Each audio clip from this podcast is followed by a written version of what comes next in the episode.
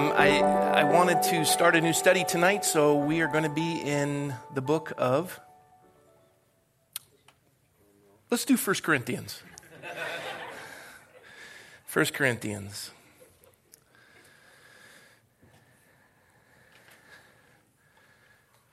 Let me pray and then I'll read. Lord, we thank you for this evening, and I thank you for that time of worship, and I thank you for the prayer that you put upon John's heart. And Lord, the word that you have for us tonight, we just ask your blessing on it. We ask you to lead us into all wisdom, that you'd open our eyes and our hearts to receive all that you'd have. We thank you for your word that's living and breathing and sharper than a two edged sword. It divides the thoughts and the intents of our heart. And so, Lord, we're ready to receive all you have for us. And so, God, we commit ourselves to you and we ask your blessing now. In Jesus' name, amen. Well, I wanted to do 1 Corinthians uh, for a number of reasons. One is particularly in relation to what's happening in California with uh, AB 2943, and now it's a Senate bill, and the number I don't know. And the, the truth of the matter is, it's going to pass. If you don't want, know what it is, look it up, take a look at it. Uh, it is a frontal assault on the very First Amendment of the U.S. Constitution, which is religious liberty. Um, and and by the definition, and you know, probably folks that want to think the best, uh, they read AB 2943 and they say, no, that won't happen.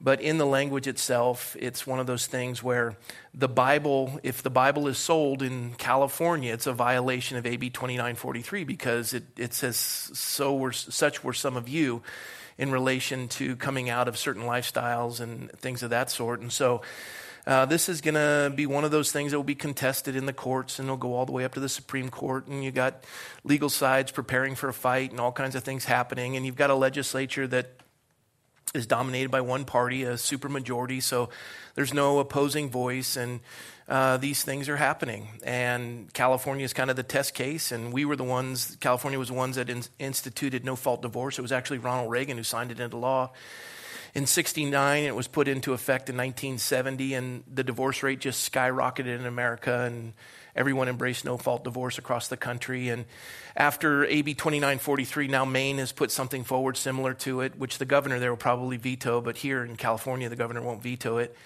And we're, we're seeing these things starting to kind of pick up speed.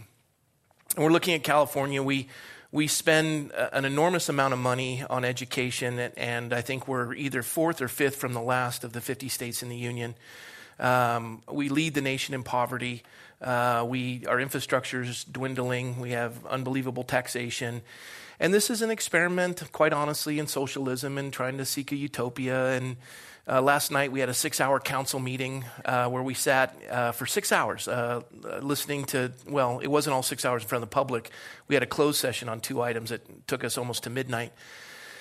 But uh, in that, uh, that evening, we had contesting voices. They were contending for um, property issues, environmental issues. They were wanting to, uh, there was a number of folks, a, a, great turnout last night of folks wanting us to step away from SB 54, which is making California a sanctuary state, uh, which is in violation of federal law and the U.S. Constitution. And they were saying, we need to be one of those cities that stands in opposition to the state and joins the federal government and contending for that. And the council doesn't want to vote on it. And the only way it can be brought to a vote on the council is if the mayor puts it on the agenda or three of the five council members agree to put it on the agenda. Currently, they have one council member wants to put it on, uh, me. And, uh, oh, here he is. Pastor Fred, welcome. That's Pastor Fred Kimbangaya from Uganda. I'm not going to have you speak because you're too tired. But we'll do it on Sunday, okay? Amen. Look at that smile. If you're having a bad day, just hang around Fred. Everything's joy. Amen. So um, we're, we're, it's an interesting battle. And uh, it was so exciting to see folks come out to the point where they're going to push it to a place where I sincerely believe the council is going to put it up for a vote. Uh, I think the vote will be three to two, it'll lose. Um, we might be able to sway one or two other council members to make it a, three to two decision in our favor. One council member, and I can't violate the Brown Act, I'm only allowed to talk to one council member. Uh, that council member I did speak to uh, is in favor of standing, or at least has said they are. I don't know if they'll do it publicly. Um, so it's, it's such an interesting time we live in. And uh, we are facing stuff that is so unprecedented. Uh, I'm 53 years old, and it's kind of just funky to me uh, where we are as, as a state, as a nation, um, even the church itself. Today, uh, Tim and I went to gather with the Calvary Chapel pastors in Santa Barbara, and they were all concerned about SB 2943 and what's in it and how's it going to affect us. And they were all worried. And, and they were coming up and talking to me, but they didn't really want to engage me as the political pastor. So, you know, Tim and I kind of had our seats in the back section, and some would come up and talk to us. And everyone that I talked to was like, whoa, I didn't realize that. I mean, what are we going to do and how? And hey, you know, this is something that's been rolling for 20 years and the church has been silent. And now you want to fix it? It's, it's not going to happen. There, you have to start from the base, the bottom up and uh, they're they're thinking, wow, because gone are the days that you can bring in a big band and have a pastor come forward and fill a stadium full of people and you know the the myopic gospel or the truncated gospel of believing in the death, burial, and resurrection of Christ uh, believing that uh, you've been saved by grace through faith. It's a gift of God, not of works, lest any man should boast. If you believe in your heart, confess your tongue, Jesus is Lord, you will be saved. All in favor, please raise your hand. And then, wow, what a great service we had. People came forward. We prayed for them. We had a whole bunch of people come to Christ. Awesome. Awesome. And Calvary Chapel's been doing that for 51 years. We've had 10,000% growth of people doing that while the state is imploded. And, and now you can't fill a room. You can't do things. And now the church is getting smaller because the civil laws are making it such that you don't have that freedom. And now you can't teach the entirety of the scriptures without facing lawsuits. And it's and people say, "Oh, that'll never happen." It's happening. I mean, this is quite honestly, I love times like this. It's exciting to me because fish or cut bait. You got to decide. And um, you know, and I had invoked Dietrich Bonhoeffer in my prayer, and I had invoked William Wilberforce, and these are folks that were facing unbelievable odds, impossible odds, and watched the transformation of a culture. Uh, William Wilberforce, over 50 years laboring in the, in the legislature in England, ended slavery without a shot being fired 30 years before America did, and we lost 650,000 people on a field of battle. He got it done, and, and instead of going into the clergy and staying in the confines of the church and the myopic gospel of raising your hand, he went into the public arena, into the civic arena, and contended for the cross of Christ. You don't enslave human beings based on the color of sin. You don't enslave human beings, period. And he got opposition, and the church was against him, and the you know, and he he did it. And the amazing thing is, all of his contemporaries commended him for what he had accomplished, but they said that the greatest thing that Wilberforce ever did was brought civility uh, to the public square. He did it in such a Christian way that people's lives were touched, and, and he, he, he ushered in the Victorian era. So last night when we were sitting there and some of the people that were in opposition to SB 54 were booing, I just put my hand up and, and I was so thankful for some of the folks there. So stop that. Stop it. This isn't the way you act if you're a believer. You don't do it this way. You know, it's not, it's not this theocratic kingdom and, and onward Christian soldier and thump everybody. You operate in a very civil, kind, everything about you reflects the cross of Christ. And we're watching this, and I like it because we're having to figure out how to do this. And it's something that we haven't done in over 50 years, and it's really cool. So, all of that brought me to 1 Corinthians because I can't think of a church more aligned with the church in California than the church in Corinth. And so, with that, we will begin our study in the book of 1 Corinthians. Uh, real briefly, before we begin reading, uh, this was written, gosh, 56 AD by the Apostle Paul when he was actually he was in Ephesus. And he wrote this letter. It's, a, it's the epistle to the Corinthians. The word epistle means letter. He wrote this letter while he was in Ephesus, uh, just to give you a map idea of how it all lays out. Uh, this is Corinth, there's Athens, and Ephesus is over in the Turkish area. And while he was in Ephesus, he wrote this letter to the church at Corinth. Now, he had been to the church at Corinth in 50 AD and 51 AD, and while he was there, he planted the church, and it was actually started with a really godly woman. And uh, this church began in Ephesus, or excuse me, in Corinth. And the Apostle Paul plants this church in 50, 51 AD, and now he's in Ephesus and he gets word from uh, a number of folks, one including uh, the guy that he writes a letter to. His name is Sosthenes, tough one to say. Uh, Sosthenes, it's uh, strength in the Lord, safe in strength. He was a chief ruler of the synagogue at Corinth.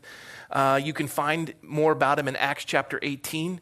Um, I'll read some of that tonight so that you can kind of see how this church was planted. And uh, Paul's writing this letter to Sosthenes, and he's the one who's kind of heading up the church, and he's the one um, operating. And the church, within a very short time of being planted, conversion growth. Everybody receive the Lord, praise your hand. Oh, we got a room, we got a church. Let's do this. And uh, the church is planted. Now, here's a problem the church is planted in a city that makes Las Vegas, Atlantic City, uh, the worst cities you can imagine as far as licentiousness, it makes them look like the Vatican. Well, that's a pretty bad place too. It makes them sorry. It makes it makes them look like it, it just it, it yeah, okay, yeah. Newbury Park's awesome. Um, but, but Corinth is just vile. And I'll give you an example. Uh, in Corinth, they had uh, the, the temple of Aphrodite, and uh, every night, a thousand temple prostitutes would go into the city to ply their trade. Now, they weren't just prostitutes that would come in and, you know, uh, get on Backpage or, or whatever the things are. Actually, I think that's been outlawed. They got rid of that. And, and so what they would do is they, they, they were, these women uh, weren't folks that traveled a circuit um, for prostitution to where the business was. These women were the wives and the daughters of the citizens of Corinth. Just thought I'd tell you that. It was required of every woman to serve the temple of Aphrodite, and to serve in the temple of Aphrodite, they were required to prostitute themselves at a given time for the trade route. And they'd go in, and, and in prostituting themselves, they would, uh, they would get paid, and then that money would go into the temple coffers to keep the temple of Aphrodite rolling. Uh, interesting culture, yeah? Now, with that, you've got a lot of conflict, and you've got a lot of struggle, your heart's broken uh, the, the sexual promiscuity in the c- city of Corinth was heavy. And, uh, you know, you can just imagine, you know, a dad saying, "Hey, sweetie, it's it's your turn to go to the temple of Aphrodite." Daddy, I don't want to go. I, I'm, I, no, you got to go. And uh, but dad, the, I, the, the whole shipload of folks came in from Turkey, and those guys are brutal. And I, you gotta. This is what we do. This is the temple, and this is who we worship, and you need to do this. And, and you don't know what happens in those moments and, you know, the, the sexual uh, identity of human beings and, and how it is so reflective in our intimacy. And it's, it's this, this, um, this gift God's given of sex is an expression of intimacy, both physical, emotional, and spiritual. So when you connect on, on every level, God gives you this act uh, where the two become one. And it's, this, it's designed that this is an emotional expression of what's connected, or it's a physical expression of what's connected emotionally and physically. And, and, and this is to be shared in this intimacy, and, and the, the two will become one. And the idea is you, you know each other, there's, there's an understanding, there's a, uh, an honesty and a truthfulness. Well, apart from all that, you just got somebody coming into the room. You don't know where they're from. You don't know their name. You probably can't even speak their language. And, and you're engaging in an, in an expression of intimacy when there isn't any intimacy. And then you part ways and you're left just empty going, What was that? And, and what it did to the psyche of the culture and, and the dysfunction of the culture and as we'll go through the book of 1 Corinthians, what's fascinating is here's the church is gathering, and you have a man who is sleeping with his father's wife. I thought that would have more of a reaction. Apparently, we're in Corinth. It just doesn't faze anybody. A man was sleeping with his father's wife. There we go. Good. Thank you. And, and, and then you had, you had drunkenness where they, were, they would have the communion table and they would all gather at the communion table to break bread and celebrate the, the, the, the crucifixion of Christ and, and his death upon a cross. His body was broken, his blood was shed for the remission of our sins. And they're pounding the wine and everybody's drunk at the communion table. They put the fun in dysfunction and then they go back to their families and they've got all this warped stuff from everything that the wives and the daughters and uh, that's not all. It was the temple of aphrodite but there was also homosexual relations where they would sell themselves in prostitution. So whatever was intended by the lord and the human psyche and all that's in, involved in that everybody's warped. And you just look at some of the archaeological diggings of corinth and you find some of the most obscene. I mean they didn't have they didn't have the internet, they didn't have, you know, what we have today, but they did have pornographic imagery in the form of, of idols and, and statues and paintings. Uh, you know, you go through Pompeii, we, we walk through Ephesus, and even if you go through Pompeii, as you're walking through the cardia, which is where we get the word for the heart, it's the main artery of the city. It's the main street in the city. As you're walking through it, they have male genitalia pointing the way to the, you know, the prostitution areas in the tile. This was, this was the mindset of the culture. And there was no presence of Christ. There was no understanding of Ephesians 5 and 6 of marriage, that the husband is the head, the wife is, you know, and then the children and the, and the way the family's designed and the way it's all put together. None of that. It is like, you know, the husband of one wife and, and not given to much wine. And, and Paul has to re educate Timothy and tell him this is, this is what the cross does to a family. This is what the cross does to a culture. This is what a cross does. And as they look at that, it changes everything. And all of a sudden, you have Western civilization starting to establish itself through starting in, in this area. This is the very first European kind of picture. And then it travels into more of, of Western Europe and then across the Atlantic. And here we are today. And, and I guess when we go through this, and he's writing this to Sosthenes, the church is a mess. And, and not only that, this is, this is the great one.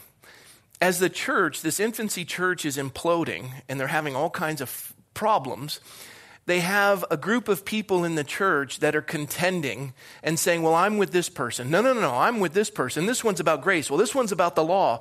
Well, this one is about, you know, and everybody's got their pet theologies. Well, are you a Calvinist? Are you a five point Calvinist? Are you a hyper Calvinist? Are you an Arminianist? Are you a biblicist? Are you, do you believe in pre trib, premillennial? What is your eschatology? And everyone's taking their spot.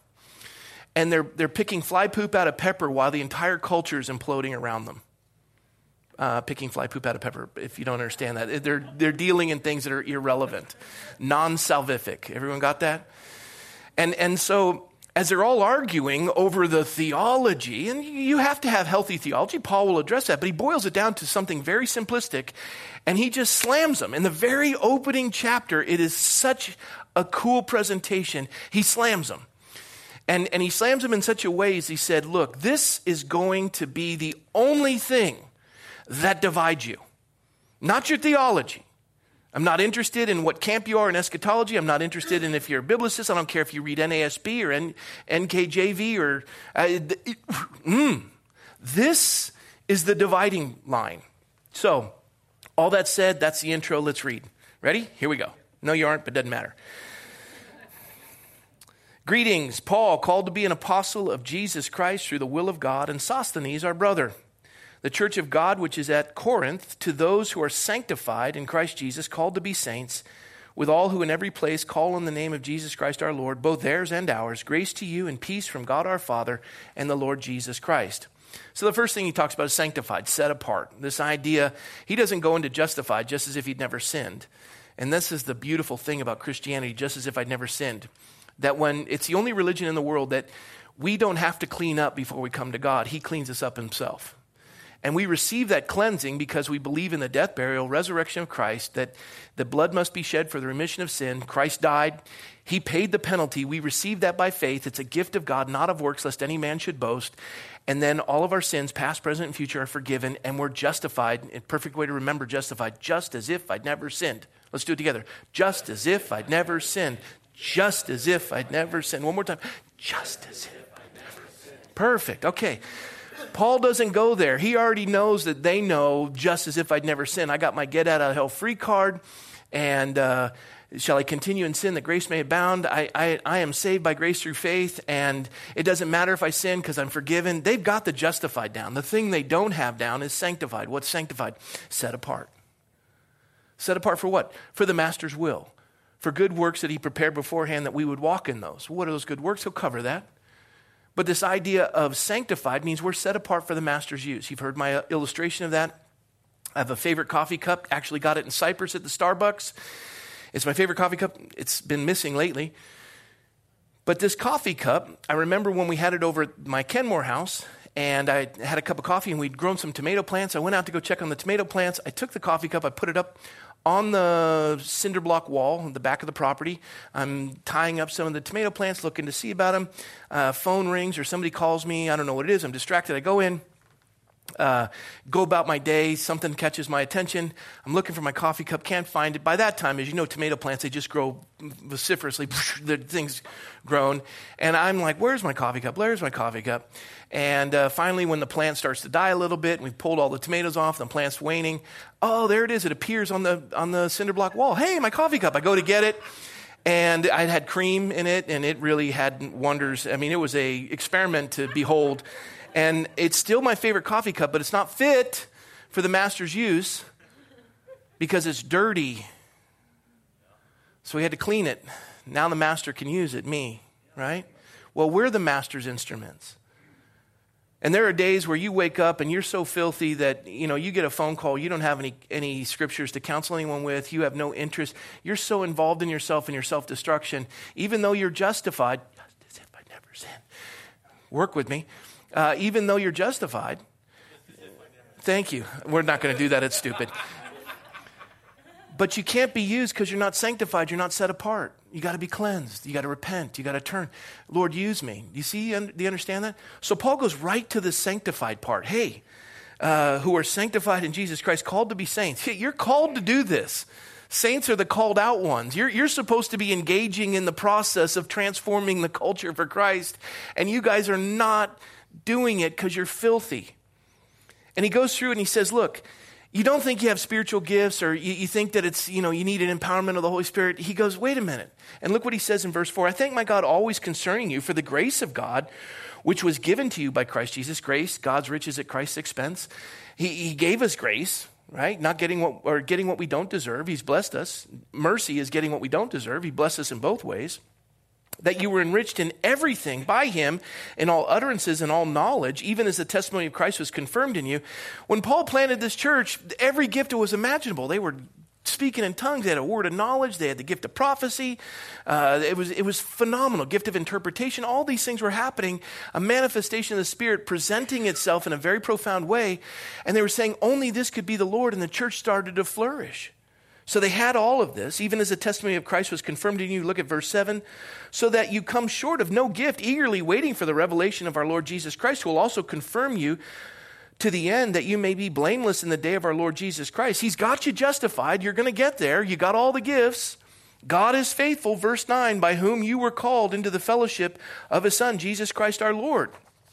But then he says, Now, verse 10, here we go. You got everything you need. You're justified. And you, you got all the gifts. But now I plead with you, brethren. Plead is this idea of I beg you, I implore you. My heart is ripped out in relation to you. I want you to grasp this. Brethren, by the name of our Lord, and that is, that is in he, the one who's in charge, Jesus Christ, that you all speak the same thing, that there be no divisions among you, but that you be perfectly joined together in the same mind and in the same judgment. For it has been declared to me concerning you, my brethren, by those of Chloe's household, that there are contentions among you. Now I say this that each of you says, I am of Paul, or I'm of Apollos, or I'm of Cephas, or I'm of Christ. Is Christ divided? Was Paul crucified for you? Or were you baptized in the name of Paul? I thank God that I baptized none of you except Crispus and Gaius. Both of those names are interesting to me. Crispus. I like Crispus. It sounds like a potato chip lest anyone should say that I had baptized in my own name. Yes, I also baptized the household of Stephanas. Besides, I do not know whether I baptized any other, for Christ did not send me to baptize, but to preach the gospel, not with wisdom of words, lest the cross of Christ should be made of no effect. So the gospel is the Greek word euangelion, which means simply good news. Good news. What's the good news? This world is awful. I've got good news for you. This good news is that what Christ did on that cross will transform the world. It will, it is efficacious to absolutely transform the world. But it's not going to work with division. A house divided will not stand. You are divided over petty issues when the world is imploding around you. The drug addict in downtown Los Angeles has no clue about pre trib or premillennial. Can't even spell it, let alone pronounce it. There's something to be done here. Make it practical.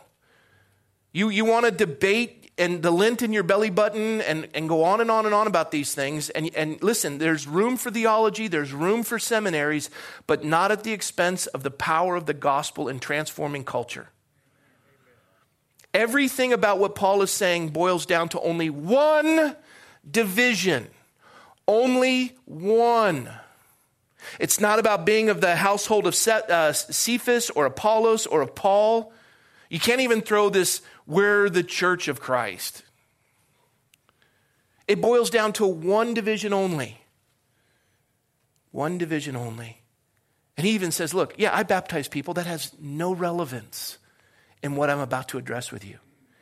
If this culture and this church is going to survive and thrive, it's going to boil down to one division. One. Verse 18. For the message of the cross is foolishness to those who are perishing, but to those who are being saved, it is the power of God. That's the only division. Here it is. There's two, it doesn't matter if you're black or white, brown or yellow, male or female, rich or poor. None of that matters. Doesn't matter if you're from Uganda or if you're out of Cyprus or you're here in the United States of America. It doesn't matter. It boils down to that. That's the only dividing, that's the only division on the face of the earth according to God. For the message of the cross is foolishness to those who are perishing. For the message of the cross to those who are being saved, it's the power of God. The world's divided by that. Every ideology, everything that we're contending with culturally boils down to that. The foolishness of the cross to those who are perishing. I need a Savior? That's stupid. I'm a self made man. And again, what part of yourself did you make? I don't need the cross. We don't need the Bible in schools. We don't need the Ten Commandments on the edifices of our, of our public structures. We don't need your morality. It's foolishness. We need to throw off these constraints and really realize who we are. Well, we've had that great experiment here in California, and it is doing remarkably poorly. I showed you the barometer of when we took prayer out of schools and the scripture out of schools and all the social, patho- social pathology, social barometers. SAT scores dropped, crime rose, teen pregnancies rose. I mean, we saw it all. 1950s, 60s, boom, boom, boom like a roller coaster ride. Oh, that has nothing to do with religion. That is, who, who are you to preach to me? I don't need your. And you know what happened in the church? We became so engaged in I'm of Cephas, I'm of Apollos, I'm of Paul, that we no longer engage to see how does the cross of Christ affect my marriage? How does the cross of Christ affect my community? How does the cross of Christ affect government? How does the cross of Christ affect psychology? How does the cross of Christ affect sociology? How does the cross of Christ affect ecology? How does the cross of That's not discussed anymore. We've pulled out of all those areas. How does the cross of Christ affect entertainment? How does the cross of Christ affect media? How does the cross of Christ affect, you know, we pulled out of that. We have said, well, I'm of Apollos. Well, I'm, I'm, I'm of the masters and, I'm, and I'm, I'm, I'm Calvinist. I'm, and we just sit and look at each other and just discuss all the stuff that we think we're, while everything around us is imploding. And Paul says, I'm not interested in Cephas. I'm not interested in Apollos. I'm not interested in Paul. This is the dividing line right here. How does the cross of Christ affect the world? It's divided. The only division is this to those who reject it, they consider it stupid. To those who embrace it, it is the power of God. The word power is dunamos, dynamite. It is transformative. It explodes. It transforms. It changes. Nothing can stop it. But the reason why category two is ineffective is because they're divided over Cephas, Apollos, Paul, Chuck Smith, John MacArthur. You tracking me? So he pleads with them that they would speak the same thing and they would come to this understanding. And when he says this in verse 18, he then goes on and he says in verse 19, For it is written, and, and, and this is how he does it. He says, here's, a, here's, here's the only dividing structure that the church has. It is written. And he, he quotes this out of um, Isaiah 29. I will destroy the wisdom of the wise and bring to nothing the understanding of the prudent. Where is the wise? Where is the scribe? Where is the disputer of this age? Has not God made foolish the wisdom of this world? For since in the wisdom of God, the world through wisdom did not know God, it pleased God through the foolishness of the message preached to save those who believe. For Jews request a sign, Greeks after wisdom. We preach Christ crucified. And the Jews, it's a stumbling block. To the Greeks, it's foolishness. But to those who are called, both Jews and Greeks, Christ, the power of God and the wisdom of God, because the foolishness of God is wiser than men and the weakness of God is stronger than men. It divides culture.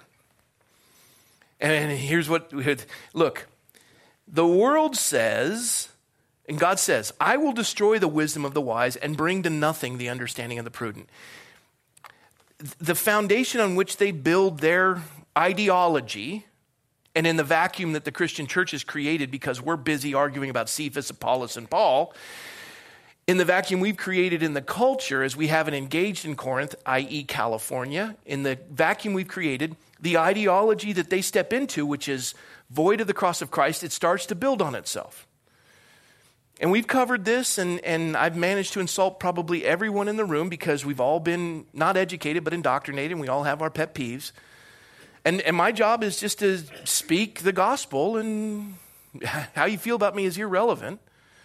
I, I don't seek to insult, but that's, that's what happens. But what, what occurs here is leave it to them to build it, and then I sit through a six hour council meeting, and some of the things I hear are insane. Honestly. It is, it is baffling to me. You have a county supervisor who says that we need to push all density into the cities in the county and not build on, on open land in the county. Then that supervisor attends the council meeting and they are contending with no longer allowing any density in the city. So what they're saying is we don't want any more building. Okay, no more building. Yeah, but our property values are going through the roof. And one of the people of SOAR, Save Our Open Space and Agriculture, one of the founders of it, he's got stage four cancer, he's dying. And one of the county supervisors is appealing for funds on GoFundMe so that his wife can still live here because his life insurance will not allow them to own property in Ventura County because the property values are too high. I wonder why they're so high. It, it's the contradiction of this thing. And you've got these concentric circles, but who designed those? People who have, who have done inductive and deductive reasoning through an understanding of how life operates, realizing that these are, and you can't dismiss science, and, and you have to look at it. Well, when science starts to add up along with inductive and deductive reasoning, and you go, wait a minute, that means we have to acknowledge a creator. Forget that. Well, then the rest of it falls apart. It just, it, it just doesn't hold up. And so you have to figure out, well, how do we keep this moving? Well, take that out. If we can get that ideology out and just embrace what we're saying. Yeah, but people are drawn to this because it's true and it transforms their families, it transforms their cultures, it transforms their. Yeah, let them go to another state. And the church is like, well, okay, we'll go to another state because we have to argue about Cephas and Apollos and Paul. Maybe I'm baffling everybody tonight. I don't know. So, as they're contending for these things, all of a sudden it starts to look crazy. It just looks crazy. Um, let me read this to you. This is, this is the environmentalist movement. It's called the Voluntary Human Extinction Movement. Let me repeat that.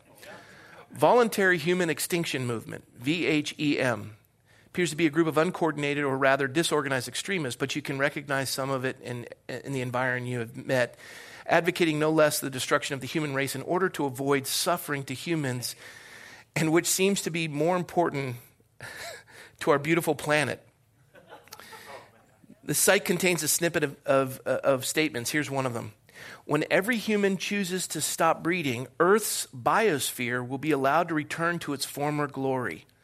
Great progress will be made toward improving the quality of life on earth by countering greed with responsibility, ignorance with education, and oppression with freedom, making babies seem to be a blind spot in our outlook on life. We call the movement VHEMT, but it's undoubtedly been given other names throughout history. None have been recorded as far as we know. And, and so the idea is we want to see the day where population is limited and people stop having children. Uh, here's, here's Sheryl Crow, very talented musician. Uh, I enjoy many of her songs.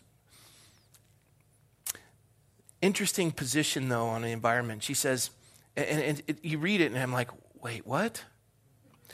I have spent the better part of this tour trying to come up with easy ways for all of us to become a part of the solution to global warming. Although my ideas are in the earlier, earliest stages of development, they are, in my mind, worth investigating. I propose a limitation be put on how many squares of toilet paper can be used in any one sitting. Only one square per restroom visit, except, of course, on those pesky occasions where two or three could be required. so we all die of dysentery, but hey, we're saving the planet. This is a first world problem. Here's Jennifer Aniston. I take a three minute shower. I even brush my teeth while in the shower.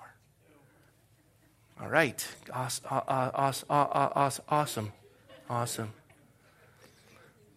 Uh, environmentalism, recycling are taught as doctrine rather than as subjects for discussion. Uh, children have to report to their school whether they have arrived by public transport. Um, that's good. Bicycle is excellent. A car is evil. Children don't escape the propaganda even when they study languages. Uh, in French study, they had to write essays on how marvelous recycling is. There's no analysis of counter arguments. We, we, did a, we did a mock city council event that uh, the mayor at the time, Mayor uh, Bill de La Pena, put on, and it was awesome. She has connections with the Conejo Valley Unified School District. They put this on. They had fifth graders come in. They all took council seats. One had the mayor, and then you had kids asking questions. So every kid got to participate. And then the dais, they all got to vote, and it was really cool. And she got sick very sick. And she said, Rob, would you fill in for me? I'm like, yeah. So I show up and I talk about liberty and Declaration of Independence and things like that. And then they had already had everything structured, and so they proceeded with it. The topic of discussion put forward by the Conejo Unified School District was um, we are either going to build, what was it, a pizza parlor? No, oh, no, no. We have a money for public transportation. Are we going to get gas buses? Are we going to get electric buses or are we going to get uh, petrol fuel buses? And, and then they each had to give their statement. Well, electric buses, though a little bit more expensive, are better for the environment. And then the, the natural gas buses drive longer, but they're as expensive. And, and everything was geared towards electric buses. And then everyone votes, and all the kids are like, electric buses.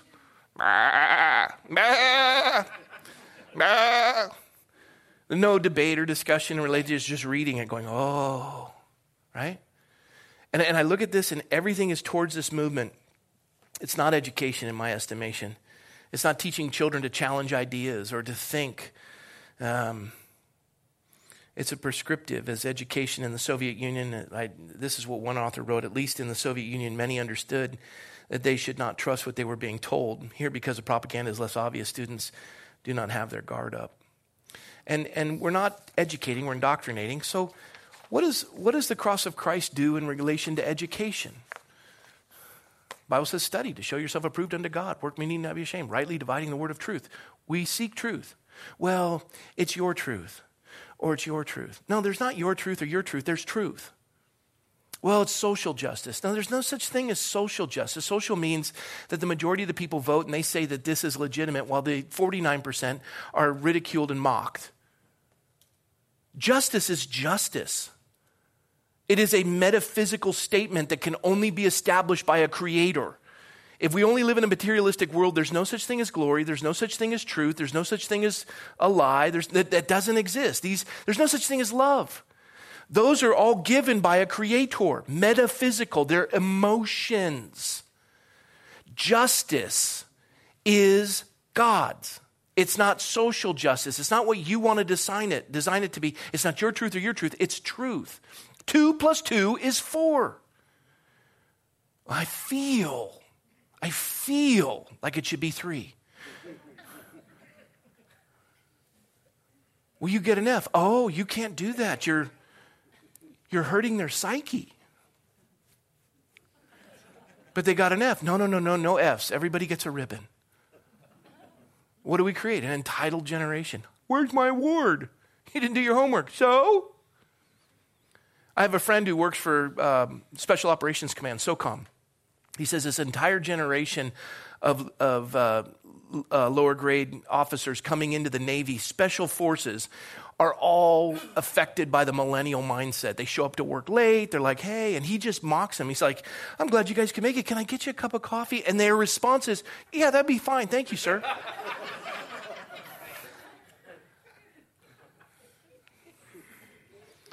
This is what we're developing. What does the cross of Christ say about raising children? You spare the rod, you spoil the child. Whoa, you can't touch the child. You don't abuse them, but there's consequences. That's what we're teaching. This is no way of covenant. You go to put the, light, the fork in the light socket, I'm going to hit your hand. Why did you do that? Because I don't want you to die. This isn't that painful. that is awful. Okay, daddy. Right?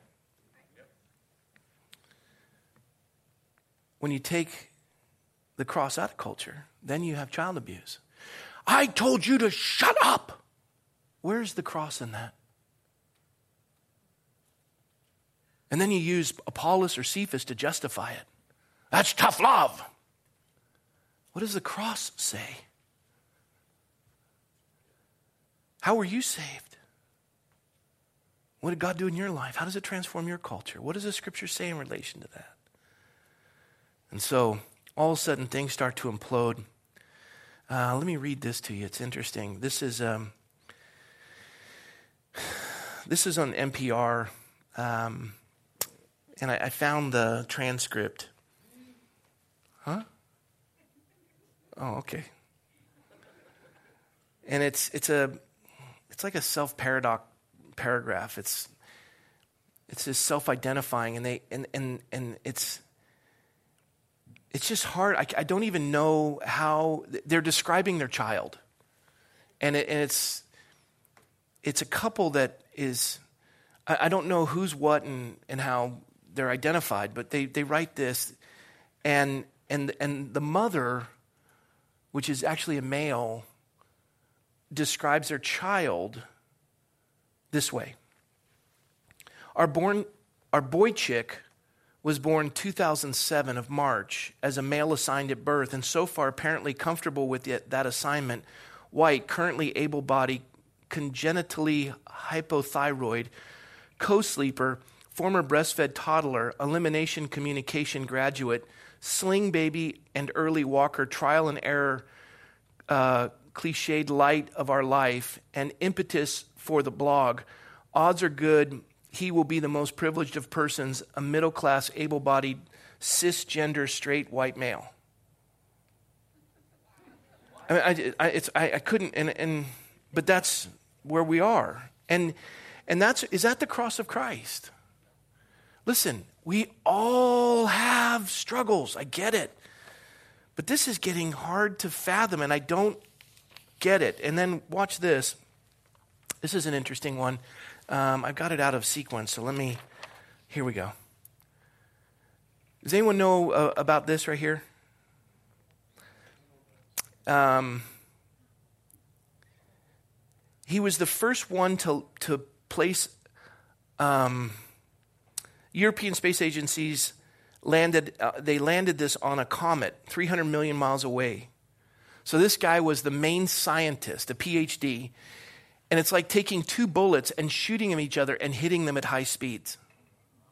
So, so we're going to aim at each other, shoot, and we're going to try to hit the bullets in midair as we're both downrange.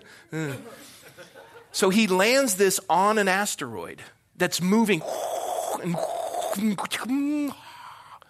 And the point is, if we can do that, we can blow it up if it's coming near the Earth. Phenomenal achievement, calculating all these things and doing all that stuff. His name's Matt Taylor. And, and uh, they're interviewing him. He's crying because he's so touched. He's so moved. One of the greatest accomplishments, modern day history of engineering accomplishment. And, and what did the culture say? He was ridiculed because of his shirt. It has women dressed in lingerie, not even naked women, just lingerie. And he's known for these just kind of wild shirts, and that's the one he wore. And actually, a woman gave him the shirt. And he wore it to honor her. And I want to read to you this. It's interesting. Uh, Rose Eveleth tweeted, No, no, women are totally welcome in our community. Just ask the dude in this shirt, astrophysicist uh, Katie Mack commented, I don't care what scientists wear, but a shirt featuring women in lingerie isn't appropriate for a broadcast if you care about women in STEM, which is um, science, technology, engineering, and math. And from there, the online feminist lynch mob took off until Taylor was forced to deliver a tearful apology on camera. It seems, uh, I like what this author says, says, it seems to me that if you care about women in STEM, maybe you shouldn't want to communicate the notion that they are so delicate that they can't handle pictures of comic book women. Uh, will we stock our Mars spacecraft with fainting couches? Not everyone was so censorious. As one female space professional wrote, don't these women and their male cohorts understand that they are doing the damage to what, whom they claim to defend? No, they don't. Or if they do, their reservations are overcome by the desire to feel important and powerful at others' expenses. Thus, what should have been the greatest day in a man's life, accomplishing something never before done in the history of humanity, was instead derailed by people with their own axes to grind. As Chloe Price observed, imagine the storm if the scientists had been wearing a woman and uh, scientists had been wearing a woman and everyone focused solely on her clothes and not her achievements. she wrote, Feminists have been telling us for years that women can wear whatever they want, and for men to comment in any way is sexism, but that's obviously a double standard since they evidently feel no compunction whatsoever in criticizing what men wear. Do, do you see that? It's, it's difficult to fathom how crazy it gets, and that's where God makes foolish the wisdom of the wise. Here's one.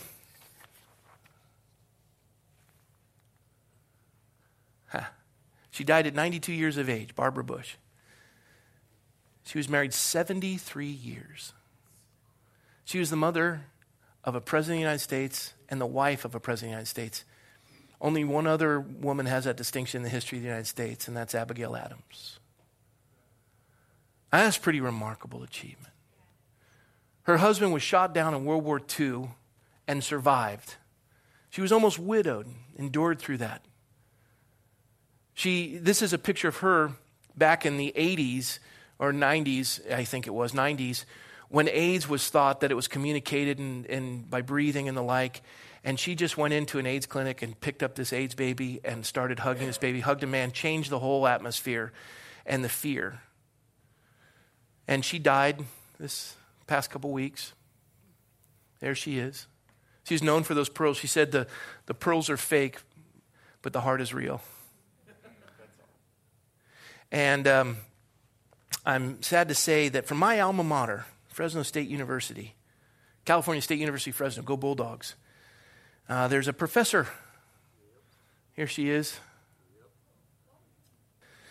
She made outrageous comments celebrating the death of Barbara Bush, taking delight in the pain George H.W. Bush is experiencing now. According to her bio page at Fresno State, Professor Randa Jarrar is an award winning novelist, short story writer, essayist, and translator, and serves as the executive director of Rawi, the radius of Arab American writers. Her first tweet upon Bush's death was Barbara Bush was a generous and smart and amazing racist who, along with her husband, raised a war criminal. And then she starts into a tirade and um, she drops the F bomb. F out of here with your nice words, she said. Either you are against these pieces of SH and their genocidal ways or you're part of the problem. That's exactly how simple this is. I'm happy it is this witch, I'm happy that this witch is dead. Can't wait for the rest of her family to fall to their demise the way 1.5 uh, million Iraqis have. Bye. And then she starts bragging that nobody can do anything to her. She works as a tenured professor. I make $100,000 a year doing that. I will never be fired. I will always have people wanting to hear what I have to say.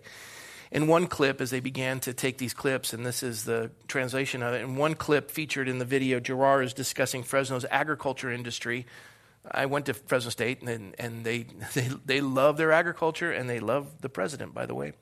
She says, A lot of farmers are Trump supporters and just effing stupid.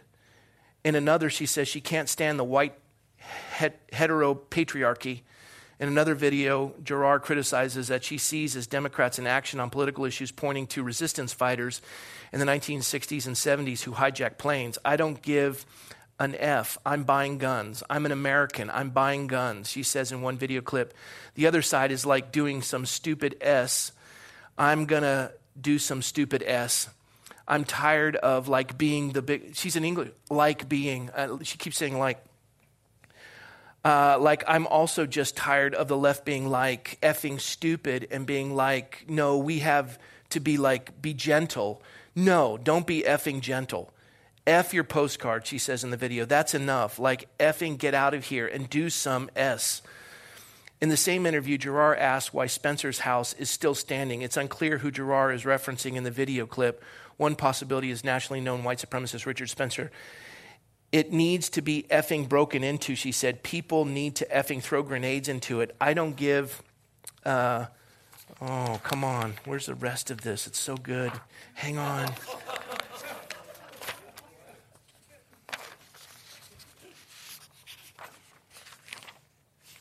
Oh, man. So, anyways. She just says, I don't give F. So she's an interesting woman. She is, uh, she's teaching your children. Uh, donations at Fresno State have precipitously dropped. Huh? Yeah. And guess what? The administration is doing nothing. They won't fire. They've lost millions of dollars and they can't touch her.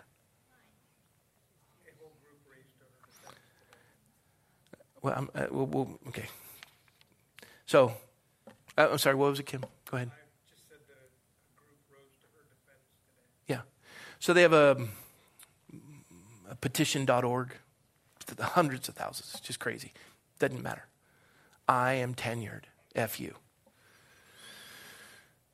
And you look at that and you think, this is the education.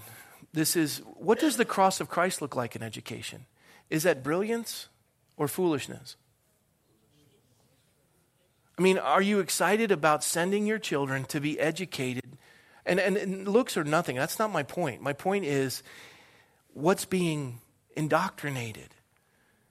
Is, there, is, is this a seeking of truth or is it is it done in a civil manner?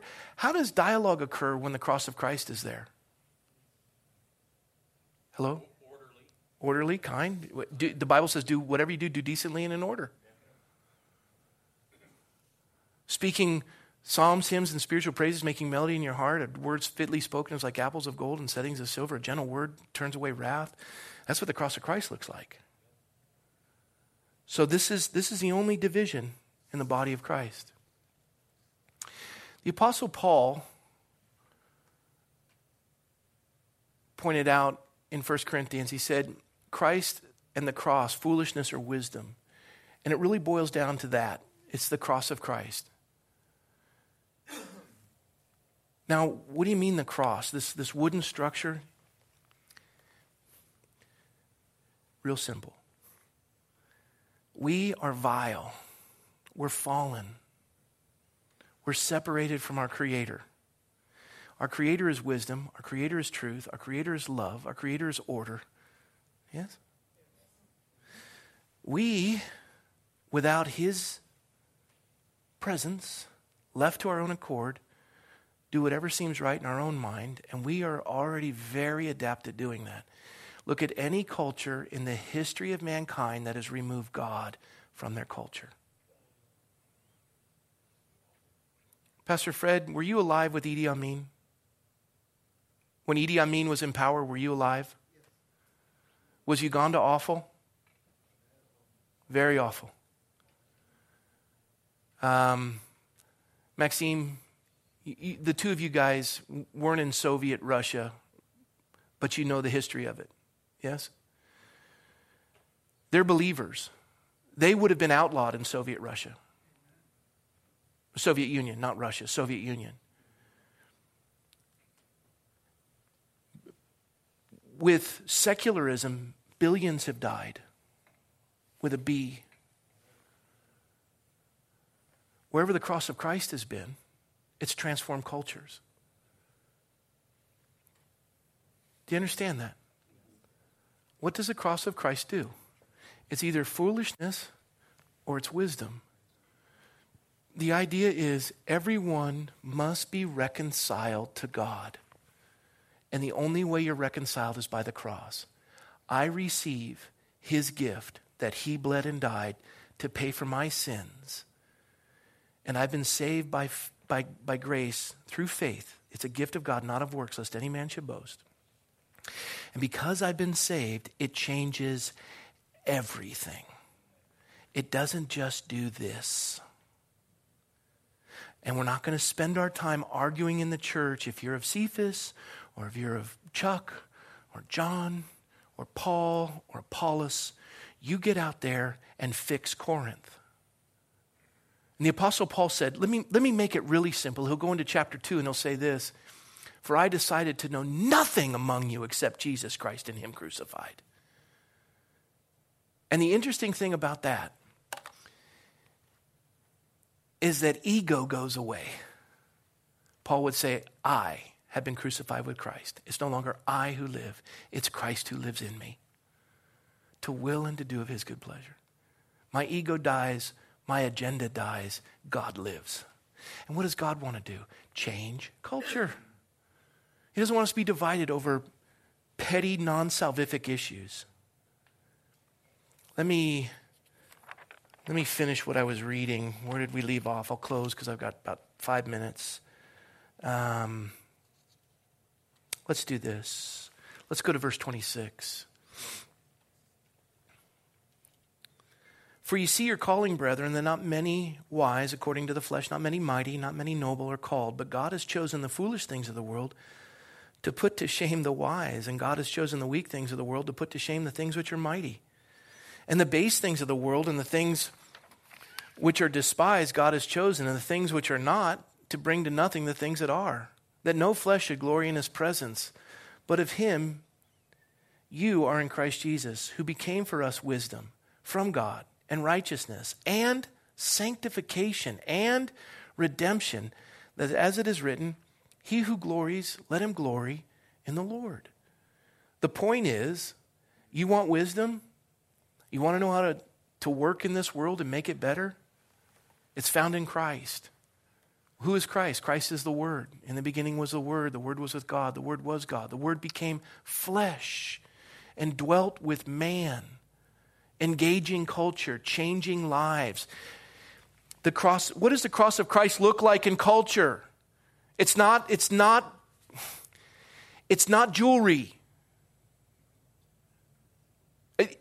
If you were to wear an electric chair, it's the same thing as the cross. If you were to wear a gas chamber, it's the same thing as wearing a cross.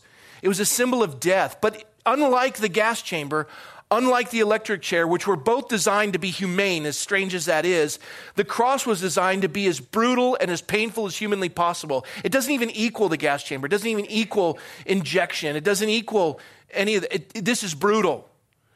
You suffer as long as possible. And he endured it to change the world. Not so that we could argue and pick fly poop out of pepper, but to change culture. Corinth. Stop it. Fix this place. What does the cross of Christ look like in your relationship? You don't sleep with your father's wife. What does the cross of Christ look like at the communion table? You're not drunk. Be not drunk of wine, but of the Holy Spirit. What does the cross of Christ look like in government? Our children are not to be prostituted, nor are our wives. What does the cross of Christ look like? There isn't a king who has authority over human beings. We are equal.